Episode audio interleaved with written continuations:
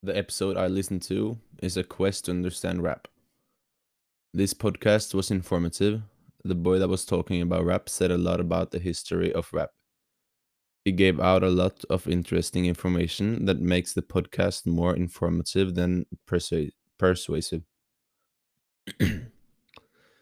rap isn't the only thing he talks about. He talks about hip hop and how rap got more and more popular than hip hop.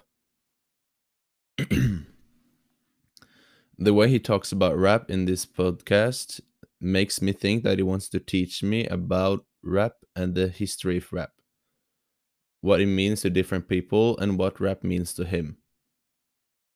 There is a lot of rap in Norway, so I feel like this could be a situation in Norway. Almost all of my friends and myself are listening to rap every day. I liked the podcast about rap because I really like listening to rap and I listen to it all the time. The boy talking about rap in this podcast taught me a lot of new things I didn't know about rap.